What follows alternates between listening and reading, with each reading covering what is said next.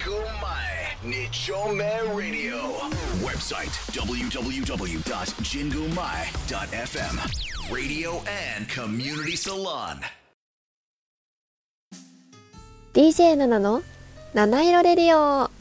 皆さんこんにちは。 ディージェー ナナです。この番組は日々の生活に彩りと癒しを加えさせていただく番組です。こちら原宿の神宮前からお送りしていきます。改めまして社会人いちねんめのナナです。特技は合気道、苦手なものは絶叫マシンです。さあ皆さん始まりました。えっと最近ですね、私あ最近と言いますか、よく今までもあったんですけど、あの私影薄いのか何なのかわからないんですが、よく人に驚かれてしまうっていうことがありまして、なんか立っているだけなのに飛び上がるぐらい、もうとに飛び跳ねちゃうくらいよく人に驚かれるんですね。ただ立っているだけなんですけども、うわびっくりしたっていう方とか、まあ、この前なんか挨拶をしただけで飛び跳ねてすっごいびっくりされている方もいらっしゃって、いやそんなにびっくりするかなと思いつつ、もしかして私の影が薄すぎてもう本当に存在すら気づかなくてそこにいると思わなかったから驚いてるのかなとか思っているんですけども、まあ一応ねこういったもう経験はよくありましたので、心がけていることがありまして、あの物音をね立てていますよっていうアピールをしたりだったとか、とにかく物音ですね、物いるっていう存在を表すための物音ですよね。ちょっと足音立てておくとか、鼻歌歌っておくとかね、そういった風にしてやっていたんですけども、まあ何かにね集中していたりとかするとやっぱり静かに佇んでしまうんですよ、やはりね。そうしますと や, やっぱりちょっとね気が抜けて静かにしていると、もう誰かにもう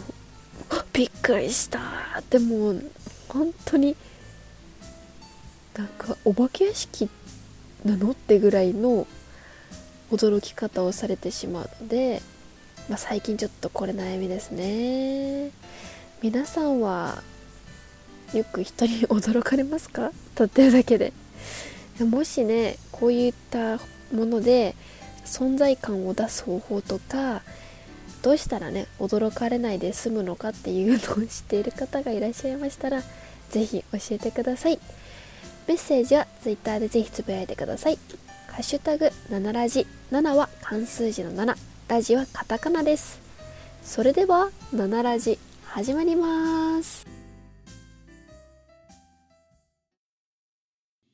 jingumae 日曜メラジオ Radio and Community Salon ディージェー ナナの Heartwarming Time。 私 ディージェー ナナが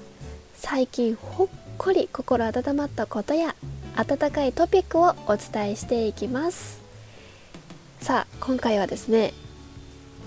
最近も心温まったエピソードがありましてご紹介したいと思います。ちょっと以前ね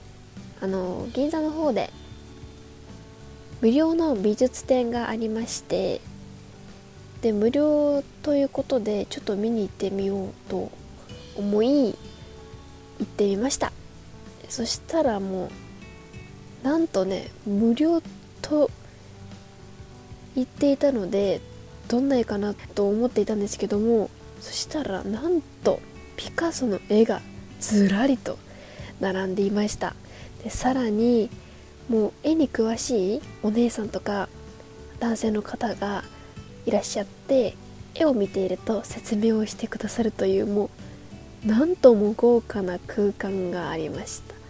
確かにあの美術館みたいにたくさん広いところにあるわけではなくて一部のスペースなんですけども、あのピカソとかね見るってなるとやはり美術館でお金を出したりしないとね、ましてやもうガイドさんなんてつかないので素晴らしいと思いまして、もうその時点でもうかなり豪華だなと思いました。でそこでねゆっくりね一個ずつこんな絵を描くんだなって、ピカソの今まで見たことなくて、まあ、教科書では見たことあったんですけども、実物をちゃんと見たことがなかったので、ゆっくりねこういうものをね描く人なんだなとかね見ていたんですよ。でそしたらですね、あの段ボールを題材にした絵といいますか、なんか段ボールみたいな素材を表現して、さらにその上に王様の絵を描いてある絵がありまして、そこを見ていたらカイトのねお姉さんが寄ってきて、絵のね説明をいちまいずつしてくださいました。でもう本当にお姉さんはもうきっとピカソの大ファンなんだろうなっていうくらいピカソの絵の話をしていて、本当に幸せそうと言いますか、とっても素敵な笑顔で、とっても楽しそうに話すんですね。でもそんなにね楽しく話してくださっているっていうこの光景が本当にね素敵だなと思って、心がすっごく温まりました。なんか好きなものを一生懸命説明するって、ね、しかも人に伝わるように分かりやすく話すって素晴らしいなと思いまして、本当にいい方だなと思いました。でピカソはね必ず絵を描いたら端っこに日付を描くとおっしゃっていました。あの何年何月何日まで描かれていまして、しかもその日に描いた絵の何枚目かとかもかもう几帳面に描いてる方なんですね。でそういった説明をしてくださいまして、でお姉さんは私の絵誕生日がいつかねあの描かれている絵が出てこないかすごく楽しみなんですって笑顔で話されていて、早くねお姉さんの誕生日描かれた絵が見つからないかなって私もワクワクしてしまいました。お姉さんもすごいね目がキラキラで話してくださるので、聞いているこっちまでも楽しくなってしまいました。本当にね好きなことを楽しそうに話すって素敵ですよね。でしかもねそれだけではなく、好きな好きだけではなくてピカソにとっても詳しいんですよ。もうこれもすごいですよね。でそのお姉さんと一番盛り上がった絵なんですけども、ピカソって自分の絵をねなんか描いていた時期があるらしくて、あの全部ねパッと見違う絵かなと思うくらい、パッと見ね同じ絵を描いてるとわからないんですよ。でお姉さんが言うにはあの嵐の夜だったのかなってぐらい、あの窓の外に描かれているヤシの実、あ、ヤシの木か、ヤシの木がすっごい揺れている絵がありまして、でなんでそれが嵐の夜かってちょっと読み取っているかって言いますと、ヤシの実だけじゃなくて家中の窓も一緒にぐにゃぐにゃに描かれているんですね。だからお姉さんが言うにはあのきっとねこの日はすごい大雨の大嵐の日だったんではないかと言われているとおっしゃっていまして、わたそうかって、そういう風に絵を見るのかってまず一つ勉強になりまして、でそして見るだけじゃなくて表し方として本当はそういう風な動き方をしないものをそういう風にね表現するっていう描き方って今まで知らなかったので、すごく面白いなと思いました。もうそういう表現の仕方ってなんか人それぞれですが面白いですよね。もちろんこれもねガイドさんのお姉さんから詳しく教えていただいて、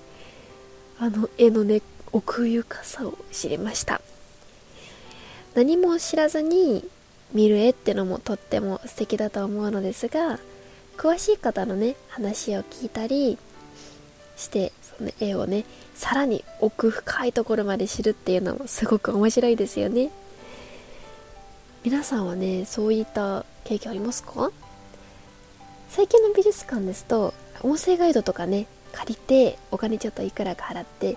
聞いたりしながら絵を見るってのもありますよね。あれは私まだやったことないのですが、ちょっと今度やってみようかなと思いました。今回お姉さんがね口頭で説明をしてくださって、説明を聞きながら絵を見るのもいいなって思いました。ぜひ皆さんもね絵画とか見に行く際は音声ガイドとかちょっとね借りて絵のねさらに深いとこまでちょっと知ってみてください。私も勉強していきたいと思います。皆さんが好きな画家さんとかね、もしいらっしゃいましたらそちらも教えてください。以上 ディージェー ナナのハートウォーミングタイムでした。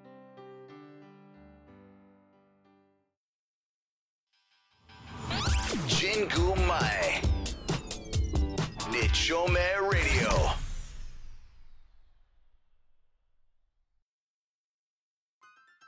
ディージェー ナナのヒーリング雑学。このコーナーでは温かい雑学や裏技をご紹介していきます。さあ今回もいくつかご紹介させていただきます。まず最初は店先によくいるあのタヌキの正体。皆さんご存知ですか？タヌキね、よくお好み屋さんの前とかにいらっしゃるかなと思うんですが、古くからある、古くからある日本食店の店先などに置いてあるタヌキの置物。なんか縁起の良さそうなね姿であるものの、一体どんな意味があるのかというところなんですけども、皆さんご存知ですか？このタヌキさんにはやっつ意味がありまして、まずは笑顔。こちらの意味はお互い愛想よくという意味を込めて、タヌキの顔が笑顔になっているそうです。そしてタヌキさんがかぶっている傘、頭についているものですね。こちらは災難を避ける、そして身を守るという意味が込められているそうです。そしてそして大きな目、もうギョロッとしててちょっと怖い時ありますよね。こちらは周囲に気を配り正しい判断をするという意味があるそうです。そして大きなお腹は冷静さと大胆さを持ち合わせようという意味を込められているそうです。そして通い帳を手に持っている、右手にね持っていると思うのですが、そちらは信用第一の長面。そして左手に持っているのがとっくりですね。こちらは人徳を身につけるという意味が込められているそうです。そして太い尻尾、こちらは事の終わりをしっかりとという意味が込められているそうです。そして最後に金袋は金運を身につけようという意味が込められて、こちら今ご紹介したやっつの意味が込められているそうです。いや、この温かポイントとしては、こんなねあのー、可愛らしいねちょっとよくいるタヌキの置物にこんなにね深い意味が、しかもこんなにやっつもあったなんてちょっとびっくりしましたし、なんかかさらになんか愛着がちょっと湧きましたね。可愛いなって思いました。でちょっとねうんちくなんですけども、せんきゅうひゃくごじゅういちねんに昭和天皇が信楽町、今の甲賀市を訪れた際、日の丸の小さい旗を持った信楽行きのタヌキを沿道に並べて行幸を歓迎したところ、幼少期からタヌキの置物を集めていた天皇は感激され、幼き時集めしからに懐かしも信楽焼きのタヌキを見ればという歌を詠みました。以後信楽焼きのタヌキは全国的に有名になったそうです。いや、まさか私このタヌキさんが天皇さんとね関係していたなんて知りませんでしたね。えこういったものって奥が深いですよね、本当に。ではではもう一つご紹介いたします。置物シリーズで招き猫が上げている前足の秘密。なんですけども、前足を上げて玉ねきをする姿の猫の形の置物、招き猫が上げているね手左右で招くものが違うと言われているそうです。こちらはね、知っている方はいらっしゃるかもしれないですね。右手は何だと思いますか皆さん。右手はですね、金運を招いている。そして左手は金運を招いている逆といったら人ですね。人を招く、お客様のを招くといった意味を込められているそうです。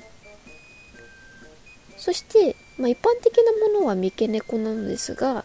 最近はあの招き猫にも様々な色がありまして、色によって意味も変わってくるそうです。白は真っ白の猫ちゃんは開運、真っ黒の猫ちゃんは厄除け、黄色の猫ちゃんは金運青色の猫ちゃんは学業向上、赤色の猫ちゃんは無病息災、黄色の猫ちゃんは良縁、縁を結んでくれますようにって。そして緑色の猫ちゃんは交通安全、そしてピンク色の猫ちゃんはそうです、恋愛ですそうですね、よく見るのはやはり三毛猫さんですよね。そして招き猫のルーツには諸説があり、まあ、いくつもあるそうなんですが、最も有名な一説がありまして、豪徳寺説ですね。まずね、東京世田谷で豪徳寺の前を鷹狩りの帰りに彦根藩主井伊直孝が通った時、門の前で猫が手招きをしていた。でそれにね、つられて寺に入ると間もなく雷雨となり、直孝は雨に降られずに済んだことで縁起がいいことを喜び、この寺を豪徳寺としたという説がね、結構有力だそうです。でこちらもうんちくがありまして、他にも右手を上げているのはオス、左を、左手を上げているのはメスという説もありますが、基本的には非常に珍しく縁起がいいとされる三毛猫のオスがモチーフになっているそうです。また上げた手の高さで呼び寄せる服が異なる、左右の目の色が違う、金目銀目音合いがより良いなど解釈があるそうです。皆さんはどちらの招き猫をよく見ますか？私はですね、金運を招いている猫ちゃんを見る方が多いかなと思います。ぜひね、あの三毛猫さんを見たときはちょっと意識してご覧になってみてください。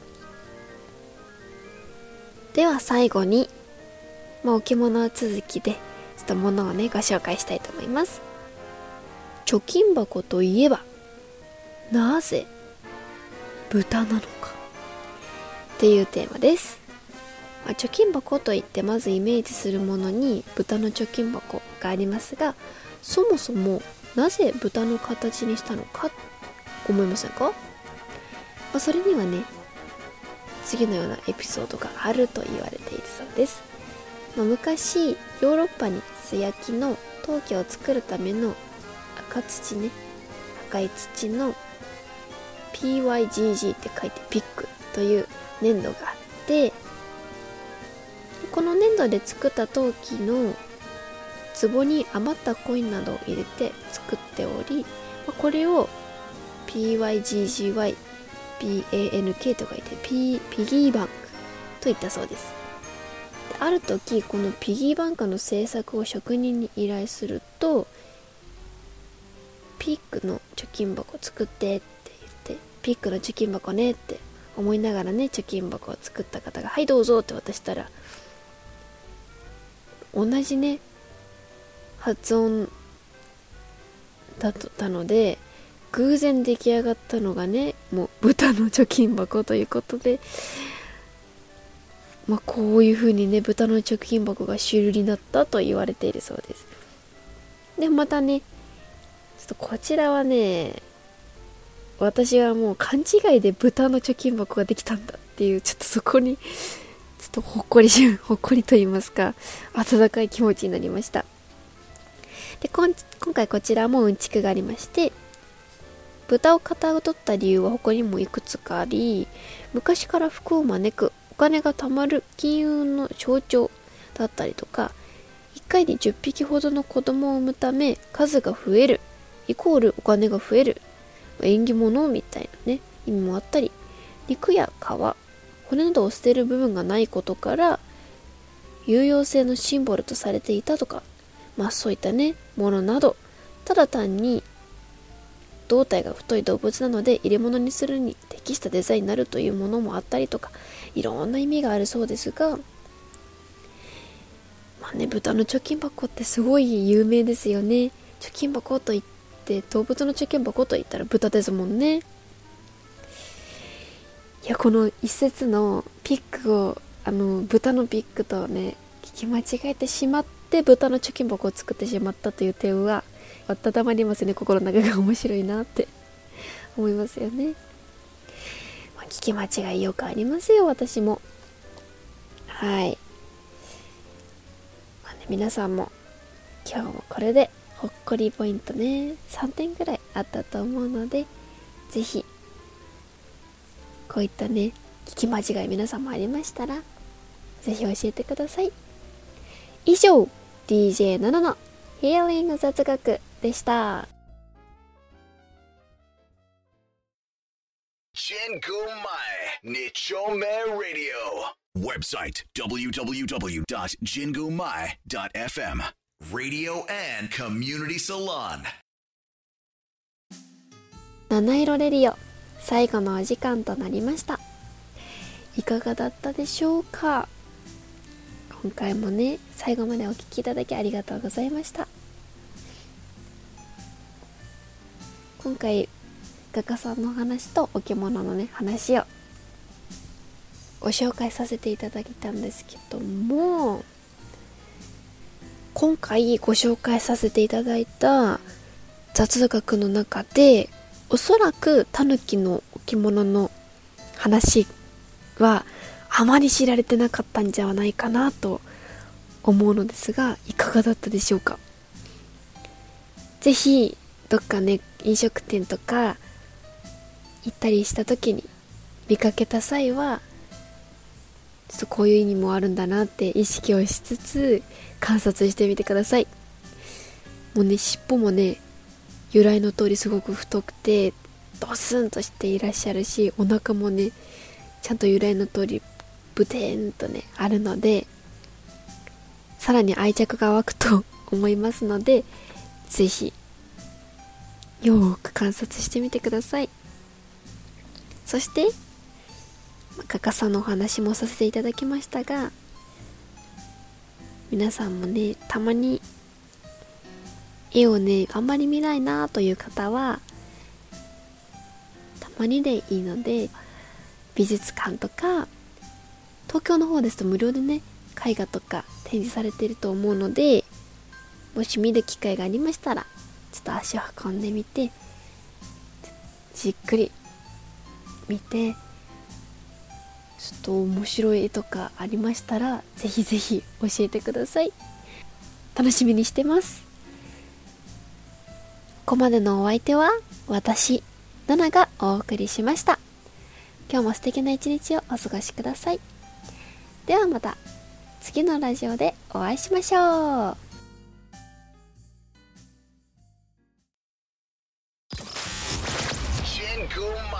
日曜メレディオ